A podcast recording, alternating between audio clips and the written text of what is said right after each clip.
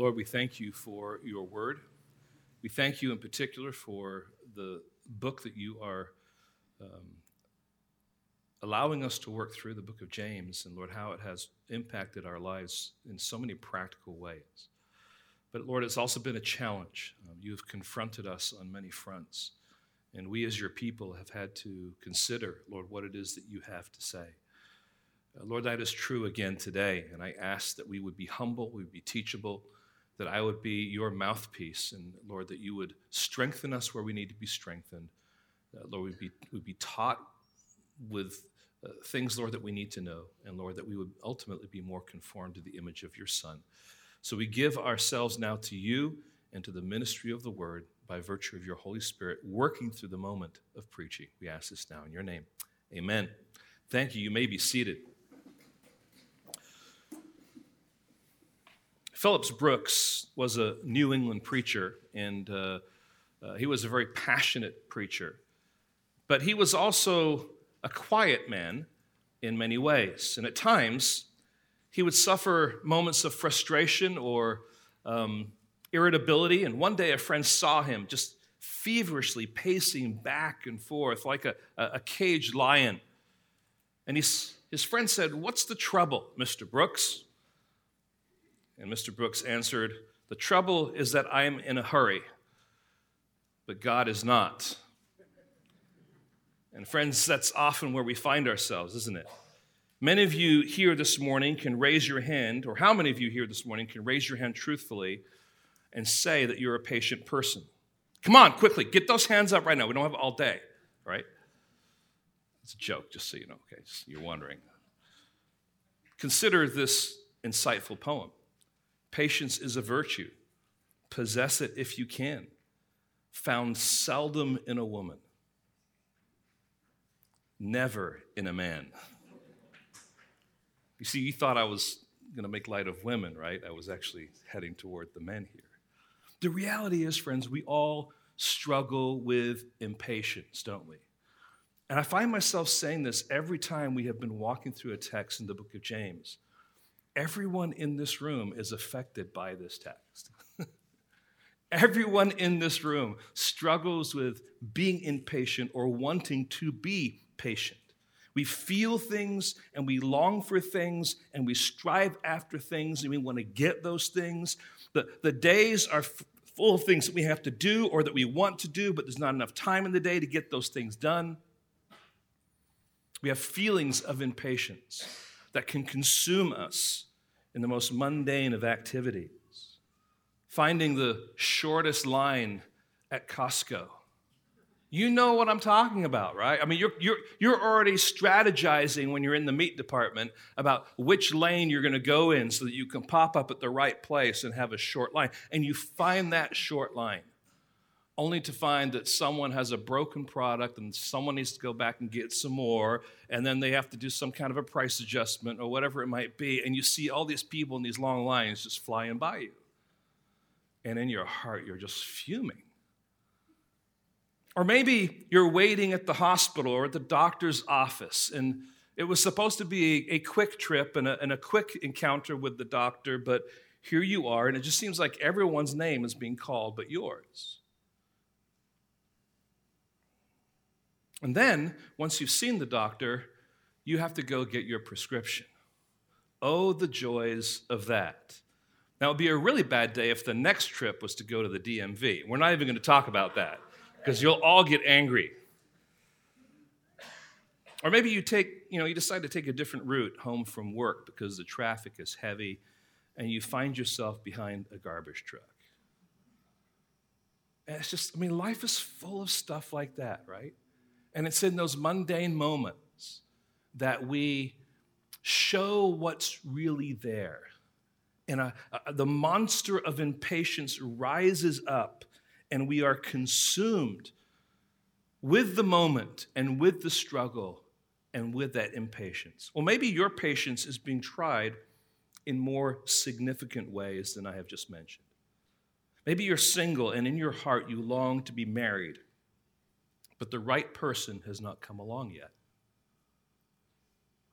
You're trusting in God, but you're waiting. Or maybe you're married and you desire to have kids, but God has not blessed you with that gift yet.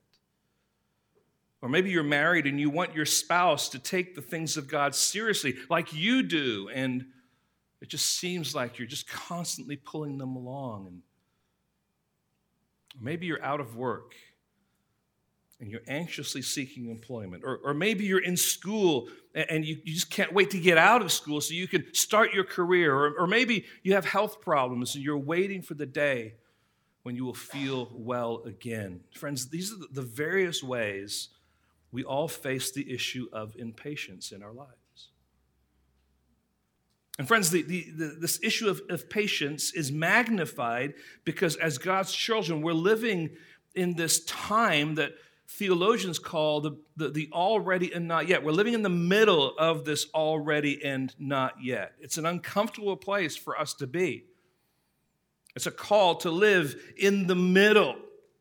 There's the already of the fact that Jesus has come, that he suffered, died, and rose again, that the word of God has been breathed out and settled for us, that the, the Spirit has been, has been released and has now uh, has been freed in our hearts. But there's the not yet. And the not yet is that sin, uh, although it's been defeated, it is still present. There's the not yet that this world has not been restored to what it was designed to be. There's the not yet of the kingdom finally coming. And so here we are in this, this moment of tension, the already of what Christ has done for us, the not yet of the actual fulfillment of that salvation. So here we are, caught in the middle. And we're so thankful for the grace of God. We're so thankful for the way that He works in us in that moment. But we know that even the grace that we've received for today is still going to be present because new things are going to come new challenges, new struggles, new Costco lines. It's just, this is the way of life we have not reached heaven yet. And so here we are. And we're called to do a difficult thing. We're called to wait, to be patient, to endure, to keep our eyes fixed on Christ. Friends, patience is the quietness of heart and rest of soul in the face of uncomfortable delay. You know, even this morning, I was running a little late. And so I'm driving on my way to church here, and I'm thinking to myself, I got to get there. I got to get things set up. And as I'm driving, of course, I'm getting stuck at the red lights. And I have a choice. I can either start to fume, I can get frustrated, I can beat my horn, or I can just say, The Lord's got it under control. It'll be all right. I mean, it's just a matter of time. I will get there. Now, for most of us here this morning, to be patient is an extremely hard thing to do. And sin causes us to not like delay because it shrinks our world down to the present, to the immediate moment, to me being center of the universe, to the here and now. Now, many of you who know me probably know that I am typically a very patient person. But that isn't always the case. In fact, my impatience comes out more when I'm driving than anything else. And it's usually, and you probably are the same way, when you're at a red light and it turns green, and the person in front of you does what? Nothing. And you're waiting. And there are some people that I know who are very happy with the, the horn, right? I'm not. Um, I'm much more patient in the sense of I won't do that. But but there's a sense in which there's a frustration there. And so the fact is, even though I may not respond in a certain way, doesn't mean that I am patient. Impatience is there. And friends, we struggle with this, don't we? We all struggle in different ways. And so our passage today deals with this very issue. James calls us to be patient. But this is not a new theme. This actually goes back to chapter 1 and verses 2 through 4. and verse 12, where James speaks about remaining steadfast under trial. There's, in fact, this idea that this is the theme of the book to remain steadfast or to pursue maturity in Christ.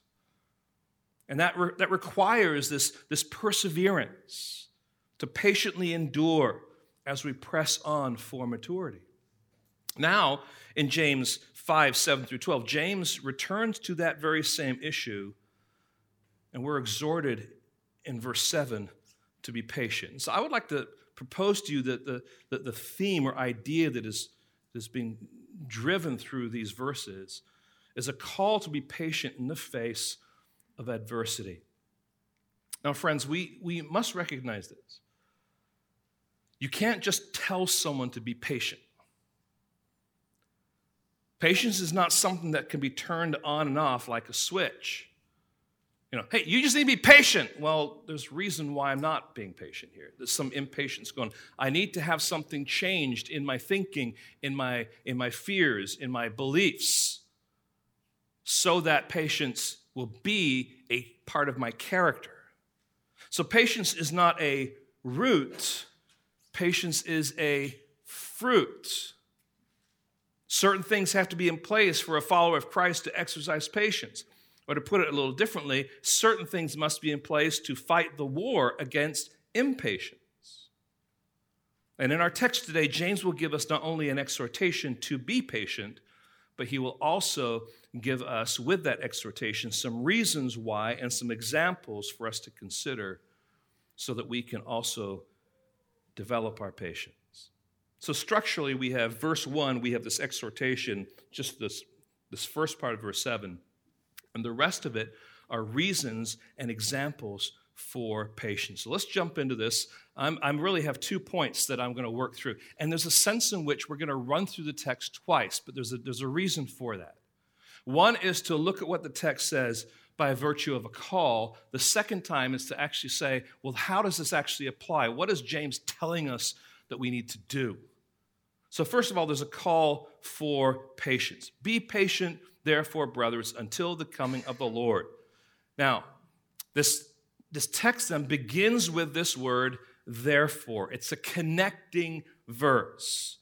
And we would be misapplying this passage if we did not take that connecting verse or connecting word seriously, because that word, therefore, then is, is saying, go back and see what was there before this particular passage. And what was James talking about there? He was talking about the abuse of those who are sinfully wealthy.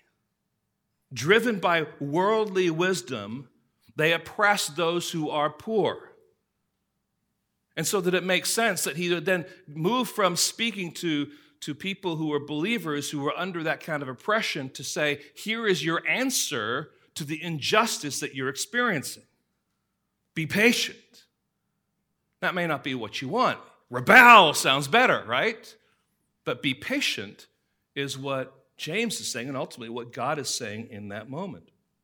It is for us to bear up in noble fashion. So, the point of verse 7 is to emphasize that since the wealthy will be punished for their oppressions, Christians should therefore find this an incentive to leave things in God's hands. Now, friends, this call to patience is a common call for all who are followers of Christ, whether that be those in the Old Testament, whether those in Christ's day, or whether they are followers of Christ today.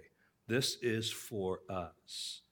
So, first of all, I want you to notice here that there is a common exhortation through our text. It's an exhortation to be patient. This is the keynote of this, this paragraph be patient. And it's a concept that comes to the readers in various forms using different words. If you notice in your text, be patient, patience, remain steadfast, steadfastness. They're, they're all, in a sense, talking about the same thing, although James uses two different words. The primary word he uses for patience here is makrothumeo, and that has the idea of, of long suffering. It's a word that actually reaches back into the Old Testament. It's often actually translated long suffering, and it means to be long of nostrils. You say, does that mean to have a big nose? No, it doesn't mean to have a big nose. But the idea is this that when something has happened, in particular, having to deal with people, you're able to go, okay? That's to be long suffering. All right, so one, it's a great picture, isn't it? You know, you got a big nose, big nostrils, big breath, okay? That's the idea. Be patient. It's the idea of having self restraint that is able to bear insult or injury without resorting to hasty retaliation. Someone has a, has a camera on you, it's not going to be worth putting on YouTube because you're not going to do those things. You're going to exercise long suffering. Or it's the word hupomeno, which means to bear under, to endure, to remain steadfast. That's the idea. So you put these two together, and they're exhorting Christians to be long suffering with those who inflict harm and to remain steadfast in the pursuit of God's glory. So it's a common exhortation. There's also, though, a common bond. And notice in verses 1 through 6, James abandons the use of the word brothers.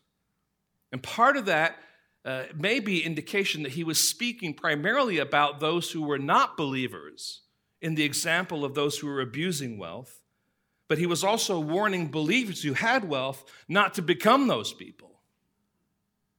But now he, he, he, he labors in this text with this word brothers, what, four times? And so, friends, this is a, a, just a reminder then that we, as brothers and sisters in Christ, are called to patiently endure under various afflictions. And, friends, it's a reminder also of the beauty of the body of Christ, where we can share in each other's burdens, sometimes practically, sharing our lives with them or using our gifts to, to meet their needs, sharing financially, sacrificing what we have to help others in need, or, or even sometimes spiritually to pray for one another as we go through seasons of difficulty. This is part of the reason we join together as the body of Christ. This is why Gateway Bible Church is uniquely as a its own independent church so that people when they come here and they say this is the church we want to be a part of can actually say by virtue of formal membership we choose you and we are committing to you. Turn it around. The church turns around and says to you, our responsibility then is to you uniquely because you're part of our flock. And it's a challenge, friends, to you right now to think about the importance of becoming a member, of saying formally, This is the place that I call home. And I'm committing myself to you, and I want you to commit yourselves to me. This is the nature of what membership is all about. So there's this common bond, and it's a wonderful thing. Second, or thirdly, there's this common hope. Did you notice in this text how many times James refers to the coming of the Lord? And he's calling on his readers here to be patient there, to live in light of the fact that he's coming, but not just the fact that he's coming, because he comes in one sense in, as a blessing, but he also comes back as a warning to judge. And friends, it's a reminder for us that in our living, we must have eternity in mind. All of life is preparation for eternity.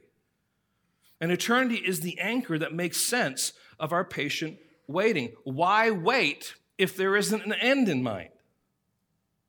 But there is for us. We have the confidence in this and the assurance of the not yet, of the reality of heaven, of the glories that are yet to be. And that anchors us then to press on and to do so with patience. But because we know that Christ is returning and that our hope is found in his return, we're able to bear under, take on the mantle of waiting and being patient. Just think about the different ways that finish lines help us in our daily lives. Maybe work is difficult and exhausting and demanding for you. But you find encouragement and motivation when you look at the clock and see that the workday is almost over. It is a finish line for you, right? Thank God it's Friday, is an often quoted statement. Maybe you're a mother of young children and you see that it's almost bedtime or nap time and you rejoice. Maybe you've been working on a project for school And you're finally seeing that you're getting to the end of that project, and so you muster up some extra energy to say, I'm going to finish this out. Or maybe you're running in a race and you see the finish line. You see these people, these long races, and they've been, they've been running and running and running, and, and the, the finish line is in sight, and something in them just kind of uh, infuses more adrenaline to be able to push harder to get over that finish line. Friends, we live with finish lines, but there's a finish line that really matters, and that's the finish line of the not yet, the finish line of the Lord's coming. Friends, this is this verse ought to impact us. The end is near, so keep going. Don't quit. Don't give up. Be patient in your suffering and trials. Press on. Finish strong. the question I would ask for you is this Are you prepared for the coming of the Lord? Do you look forward to his return? If you woke up every day and you had his coming in mind, how would that change how you approach that day? How would that change the decisions you would make? The way you handled your money or the way you spoke to other people? How would it change? So there's a common exhortation, a common bond, a common hope. There's also a common struggle. In his call to be patient, James addresses six challenges or struggles we often face. And I'm going to highlight all these six kind of briefly here. First of all, in verse 7, we find this image of the farmer who is waiting. And this is the first challenge waiting. We don't like to wait, especially in our context. I mean, this is the United States of America. Everything should be fast paced. And we expect that. And sometimes that's what we also expect when we come to church. My first, first church I pastored, I came in, had three services that lasted each an hour long. And it was like, cha-ching, boom, boom, boom, boom, boom, gone. We have our day. We have things to do. We'll do church, but we want to do other things. And oftentimes that's what happens. We expect things to move fast. We don't want to wait. We don't we want to wait at the doctor's office to, to get gas at Costco, to pay for our groceries. We don't want to wait at fast food restaurants. That doesn't make any sense. It's an oxymoron, right? waiting at a fast food restaurant. We don't like to wait for our bags at the airport when we arrive at our destination. How many of you have gotten off a plane and had to wait 45 minutes to an hour just for your bags to get put out while your friends are doing this outside, right?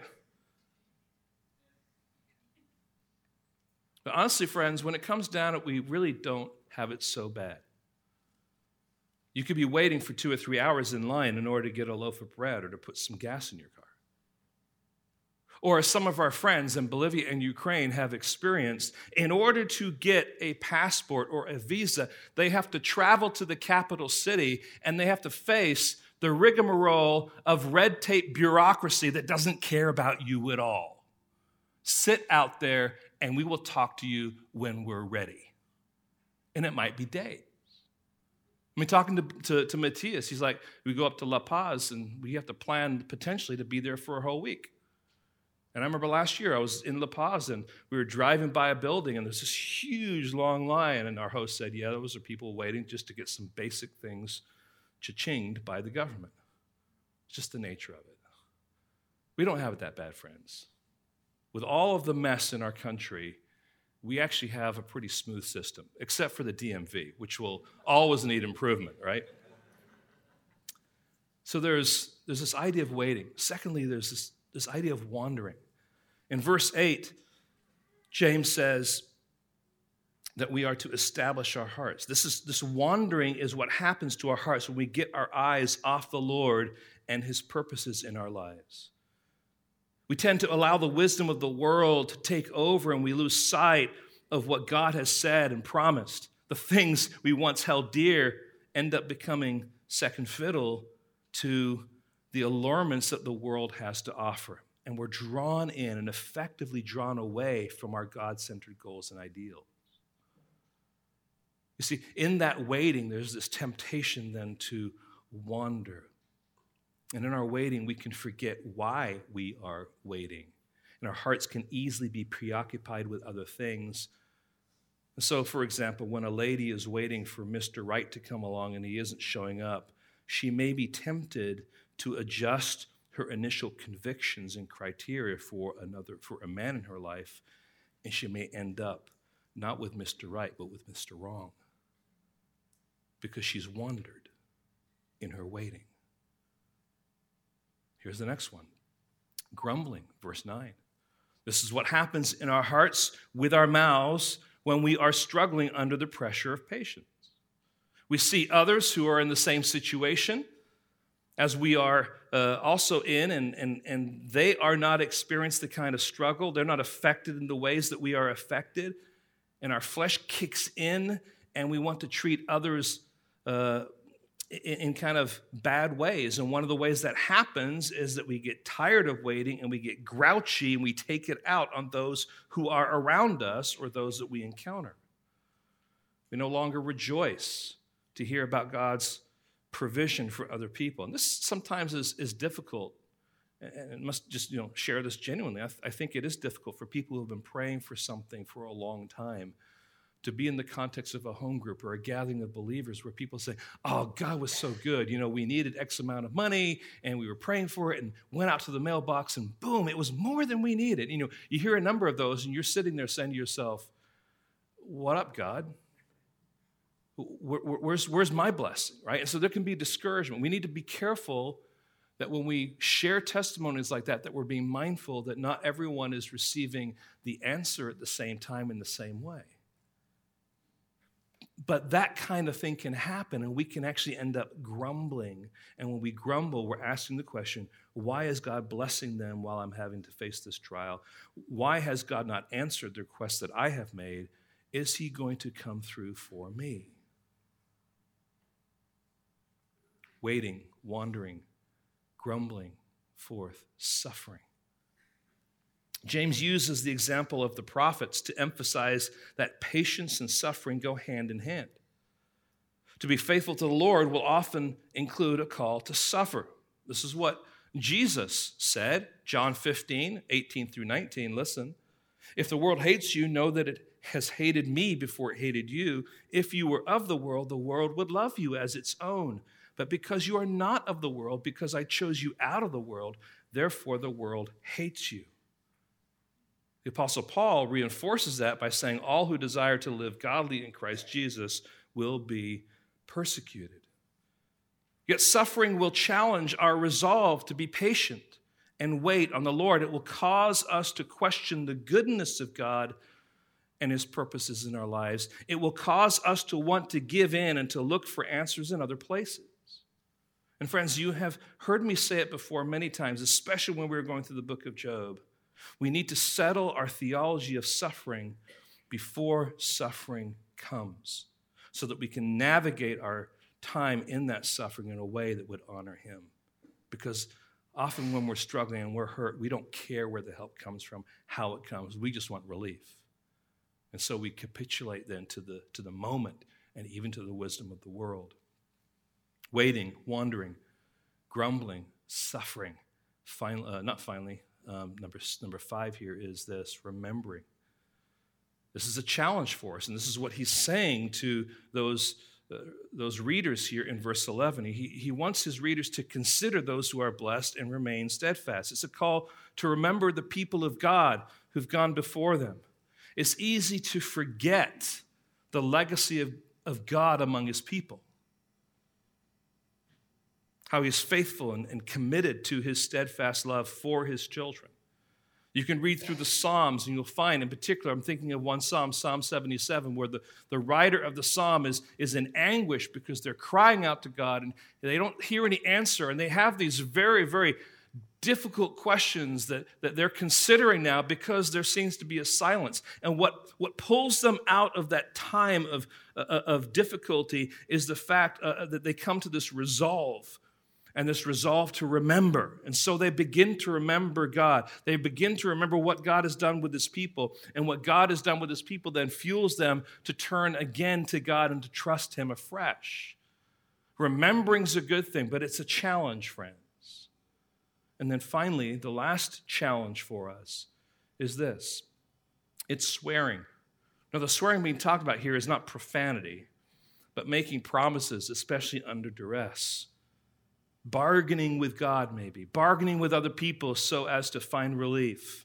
This is a form of trying to work out your own way while you are waiting or instead of waiting. So there's this common struggle, friends, that James reveals here that we all experience. Probably as we're going through these words here, you're seeing your own struggle. These are things that we face, these are struggles that we encounter. But let's, there's one more common issue here, and it's the common example that we find in this text, right? We have the farmer who has to wait. We have the prophets who have to suffer while they're doing what God has called them to do. And then we have Job who endured and experienced the compassion and mercy of God. Now, friends, this is the call the call for patience. This is James saying, listen, be patient. And here are the reasons why. But I want us to move now from the call to what I'm calling the application of patience. We're going to revisit the whole text again, but kind of a, in a new light. Being patient is not just something we need to recognize as important, it's an attribute that we are commanded to live out in our Christian lives. So I want to begin at verse 7 and the second part of it. And he says there, um, See how the farmer waits for the precious fruit of the earth, being patient about it until it receives the early and the latter rains. The point here is that patience isn't just waiting until the end as if the end is all there is. There are the early rains where you plant the seed, right, and it germinates. You have the latter rains that are that come right before harvest. So this is the kind of time frame and the farmer then in the midst of all that is called to wait. It's actually a really great picture for us about the already and not yet. The already is Christ has come, the not yet is we have not been called home yet, but the harvest is going to come and the farmer is called to wait. But the farmer doesn't just wait. He understands that activity is taking place in the waiting so that the precious fruit can be harvested at the right time. The faithful farmer had to wait. And in that waiting, he knew that the roots were shooting down into the earth. He knew that nourishment was being produced and, and uh, was, was creating steady growth. He, he understood that a fruit is developing on the vine. All that activity is taking place while he's waiting. So, patience, hear this, friends, patience is not passive. Patience is not just letting go, it's not just ignoring. It waits with eagerness, knowing that in the waiting, growth is taking place. So, in God's economy, there is no wasting of time when you wait on Him because in the waiting, God is at work. He's growing us and He's maturing us in that waiting. And so, friends, waiting is about what you will become as you wait. There's a transformation taking place in you as you wait that will produce glorious fruit. So, friends, see that patience is active. Yes, you're called to wait, but oh, there's stuff happening as you wait. Right? And just, you know, use another illustration. You know, mom is putting a nice roast in the oven. You have to wait because cooking takes time. And the joy of having your, your juices in your mouth and the salivation, enjoy that food, can't happen as soon as she pops it in the oven. You have to wait.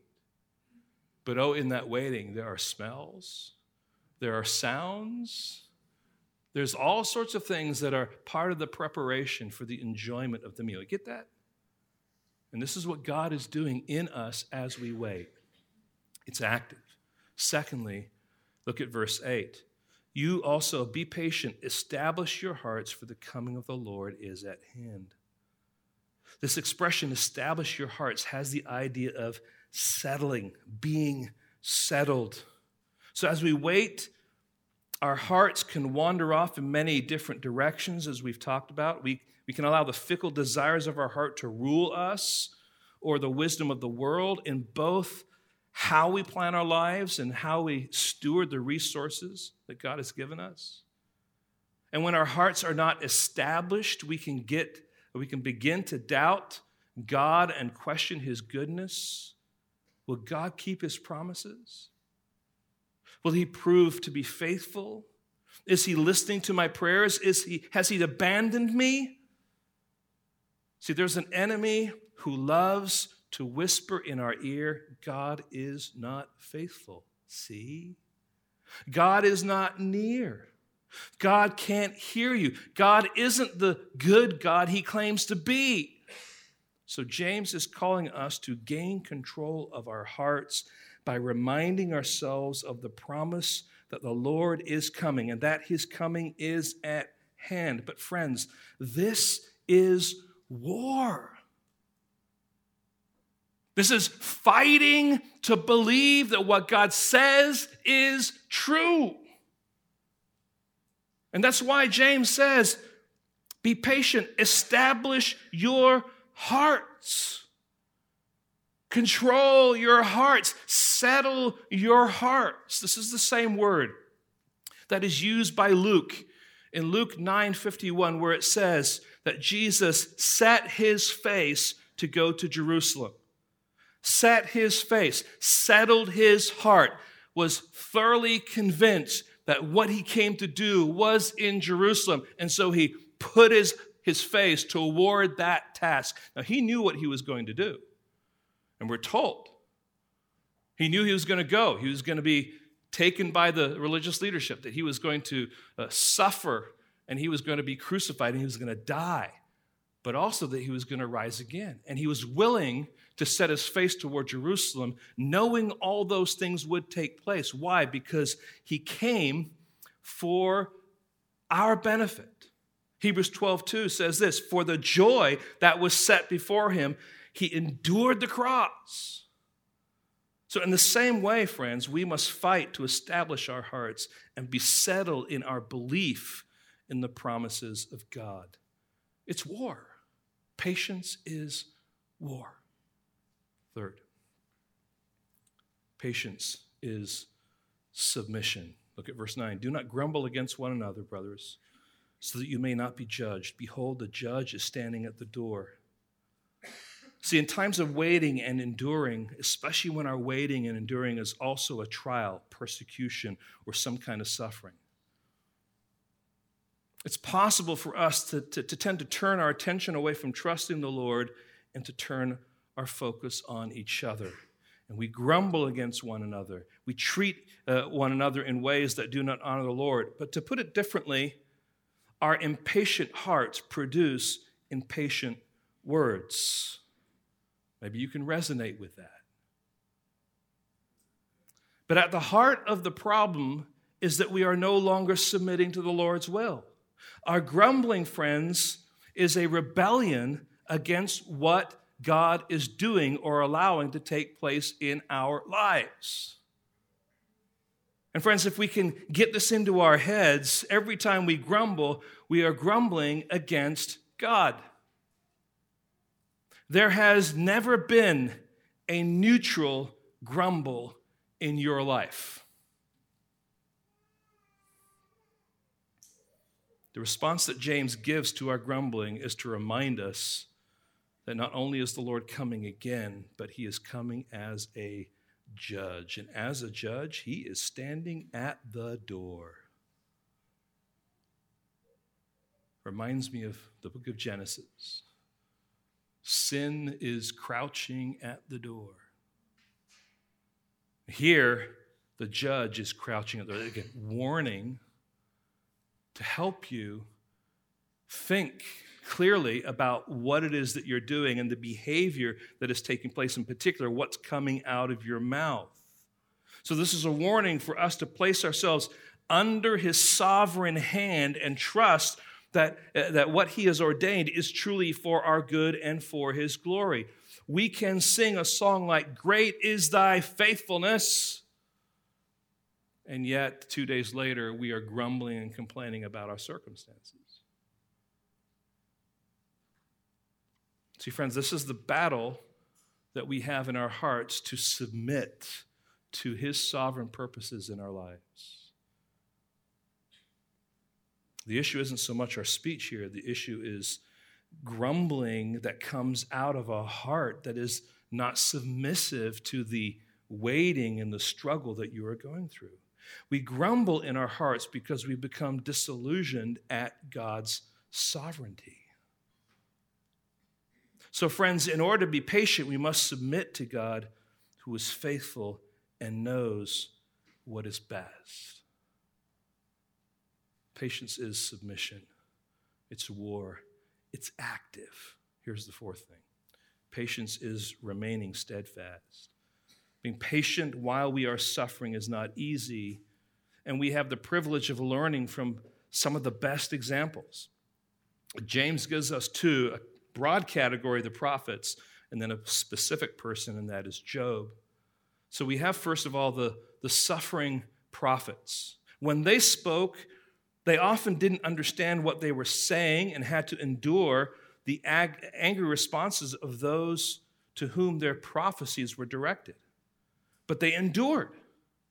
They remained steadfast because they were speaking for the Lord. They, they recognized what they were doing, why they were doing it, and for whom they were doing it, and as a result, recognized that their suffering was not so much directed at them, but it was directed to the God who was using them as messengers. They suffered in the patient exercise of their responsibility. Now, James doesn't mention any name, but we can think of some. There's Elijah fleeing for his life from Queen Jezebel. There's Jeremiah who found himself in the mud at the bottom of a cistern. There's Isaiah who, as tradition would, uh, would, would have it, was sawn in two. They all spoke in the name of the Lord, and that is why they were persecuted. Now, James is, is following the example of his brother Jesus, who said the following in the Sermon of the Mount Blessed are you when others revile you and persecute you and utter all kinds of evil against you falsely on my account. Rejoice and be glad, for your reward is great in heaven, for so they persecuted the prophets who were before you. And of course, Jesus was pointing to the prophets who were persecuted, but he, the ultimate prophet, made the ultimate sacrifice. He is our ultimate example of suffering and patience. Turn to Acts chapter 6, if you would, please. Acts chapter 6. I want us to read together the words of Stephen. And this is as Stephen is, right before Stephen is taken away and martyred. Acts chapter 6, verse 51 through 50, 53. This is what he says You stiff necked people, uncircumcised in heart and ears, you always resist the Holy Spirit. As your father did, so do you. Which of the prophets did not your fathers persecute? And they killed those who announced beforehand the coming of the righteous one, whom you have now betrayed and murdered, you who received the law as delivered by angels and did not keep it. That was Acts 6 51 through 53. Seven, thank you, I appreciate that. We're all in this together. This is a mutual thing. This is what it should be. I'm glad you're paying attention. Warms my heart. Okay, it's good. But what happened right after that? They took him away and stoned him. See, friends, what we're looking at here is this that, that God has called us to follow the example of these prophets who were steadfast and when they spoke for God, knew that suffering would come. But that didn't stop them for doing what God had called them to do. So, friends, to be blessed then here is to be admired by others. You know, Psalm 1 Blessed is the man.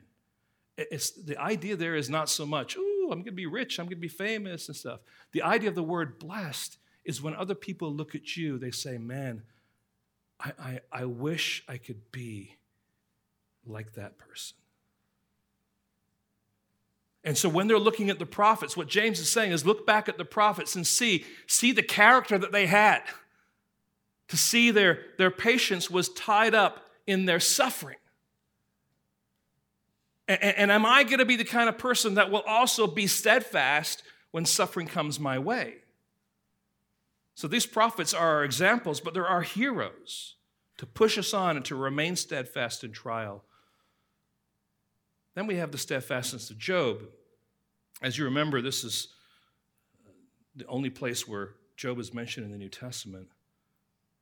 And we spent 23 weeks last year working our way, or this year I should say, working our way through the book of Job. And it was a joy and it was a delight. And we found there that he was a godly man who suffered greatly, not because he had sinned, but because God had ordained his suffering. And his three friends weren't helpful. They came to him with, with some good theology, often faulty theology. It was certainly misapplied theology. And God rebukes them. But in the end, we recognize that although Job, Job, did not suffer because of his sin, he did sin in his suffering. And God confronted him over that. But ultimately, God was compassionate and he was merciful to Job. And that's why in verses five, chapter 5, verse 11, it says, You have seen the purposes of the Lord, how the Lord is compassionate and merciful. So, friends, we can remain steadfast when we place our trust in the one who is faithful. Patience is active, it's war, it's submission, it's steadfastness. And then patience is integrity. Once again, we come to the topic of our speech, and James has already had much to say about the controlling of our tongues. Of course, that is always a struggle, isn't it? And one of the manifestations of impatience is grumbling. We've already seen that. But another manifestation is making rash oaths. Look at verse 12. But above all, my brothers, do not swear either by heaven or by earth or by any other oath but let your yes be yes and your no be no, so that you may not fall under condemnation. Some will look at what James is saying here and they'll take this kind of as a new topic that needs to be dealt with separately. But I, I want to say that my understanding, my consideration of this is that based on the context, this is all fitting into struggles we face as it relates to patience. So I don't think that what James is saying here is the kind of oath that a person would take in a courtroom setting. That the context would suggest that what James is speaking to here is the practice of making oaths that sounded sincere, but were really a cover up for a lack of integrity. James is really repeating the words of Jesus. In fact, a lot of the material that he uses comes from the Sermon of the Mount, doesn't it? Matthew chapter 5. Turn to Matthew chapter 5 and verse 33. I'm pretty convinced that it is Matthew chapter 5, but you can tell me otherwise. Matthew chapter 5, verse 33 and following. Again, you have heard that it was said to those of old, You shall not swear falsely, but shall perform to the Lord what you have sworn. But I say to you, do not take an oath at all, either by heaven, for it is the throne of God, or by earth, for it is his footstool or by Jerusalem, for it is the city of the great king. Or do not take an oath by your head, for you cannot make one hair white or black. Let what you say be simply yes or no. Anything more than this comes from evil. See where James is getting his material. And later in Matthew chapter 23, Jesus condemns the scribes and Pharisees for their ridiculous stipulations about which oaths were binding and which oaths were not binding. I mean, that doesn't make any sense, right? I made an oath, this one's binding, and this one's not binding. Well, why is one binding and one not binding? Well, let's look at chapter 23 and verse 16. Here's what they said If anyone swears by the temple, it is nothing. But if anyone swears by the gold of the temple, he is bound by his oath. Or you jump down to verse uh, 18. If anyone swears by the altar, it is nothing. But if anyone swears by the gift that is on the altar, he is bound by his oath. So I think what James is saying here, friends, is that sometimes we make promises. We, we promise, we, we make oaths that we have no intention of keeping. And because we're going through trial, we promise things, we're tempted to do these things because it might benefit us. And then we want to come back and find some wiggle room to get out from underneath that oath. And James and Jesus are saying to us have nothing to do with this kind of double talk. Don't make rash promises. Don't speak in half truths. Be a person of integrity. Let your yes be yes and your no mean no. So if you said yes and you need to get out of it, go to the person that you said yes to and say, Listen, I'm sorry. I know I committed to this. I will do this. Can I explain to you what's going on? And they might be able to say, You know, I'll release you. But don't just not do it. Be a person of integrity. If you said no, be a person of integrity. Mean no. We should be able to speak to each other with words that actually mean what we say. Now, think about it. What kind of things do you find yourself saying when you're under stress? What promises do you make that you know that you are not going to keep? Think about the promises that you are tempted to make, even though you know that it is unlikely that you will follow through. Let, let these thoughts, friends, simmer in your heart as you're interacting with people. Is your word what you mean? Or do you speak, you know, in kind of like this, this kind of fuzzy double talk that really is not giving an answer yes or no? This is true for me, this is true for you. These are places that we want to leave ourselves with options. Now, friends, patience is a Christian attribute that is necessary in our lives and that we must take pains to nurture. We need to learn to have patience with people. We need patience in order to do ministry effectively.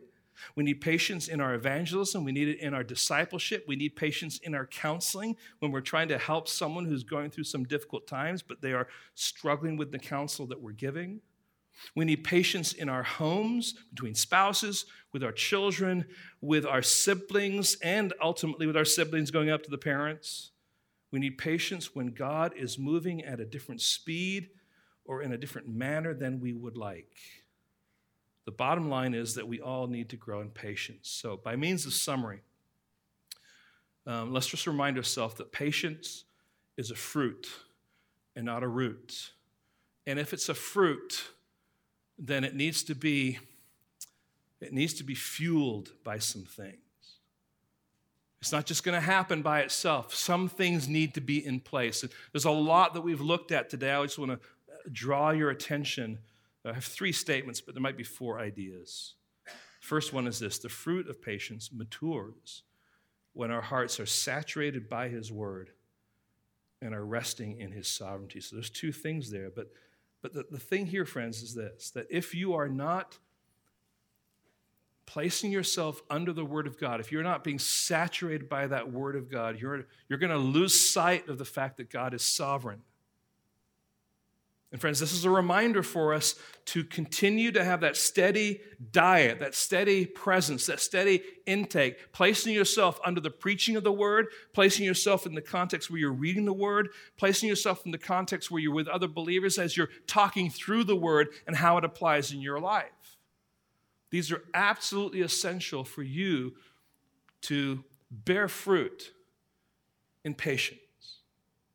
Secondly, the fruit of patience ripens when our eyes and hearts are confidently fixed on the finish line. That is, Jesus is coming again. So get your eyes out of the fog of the here and now. And I know there's a lot here that God has said you, you want to be, you know, you are to be a good steward of these things. Carry on that good stewardship, but don't get caught up in the mist of the culture in the midst of the wisdom of the world. Get above that. See clearly where God wants you to see. Keep your eyes fixed on the kind of prize that is important to God.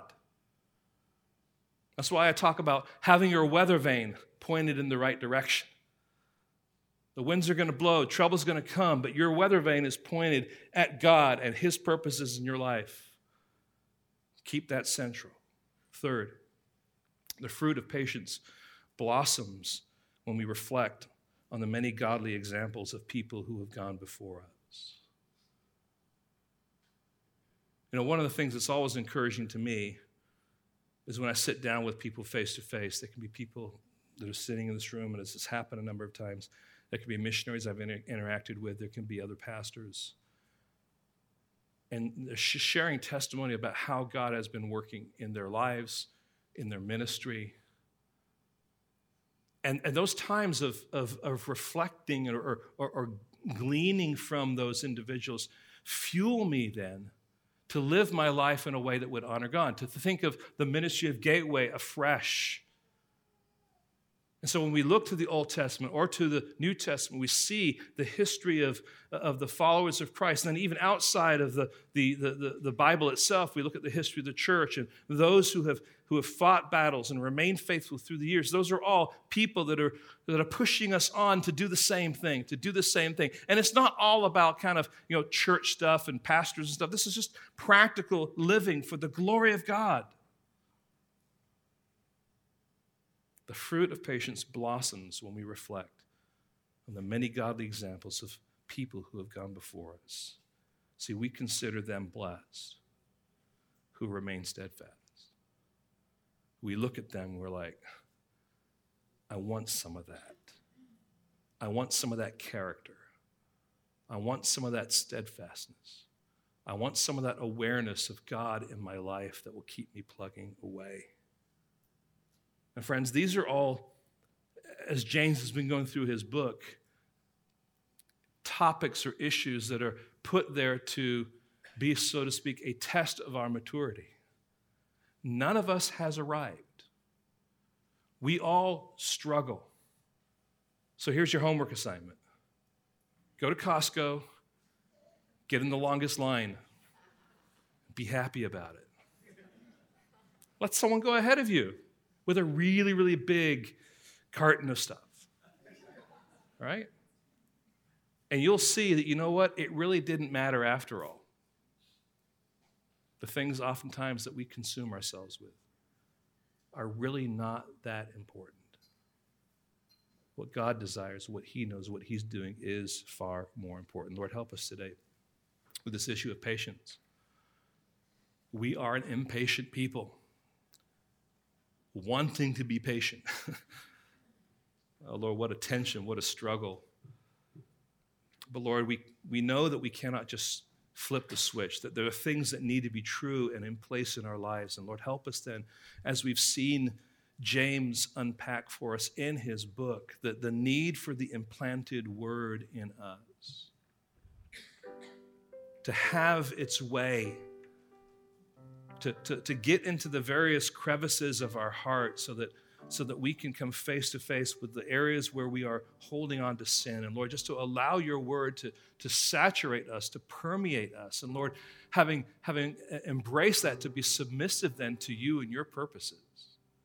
And in that submission, to be resolute and have established hearts so that we are steadfast in facing the things, Lord, that are before us.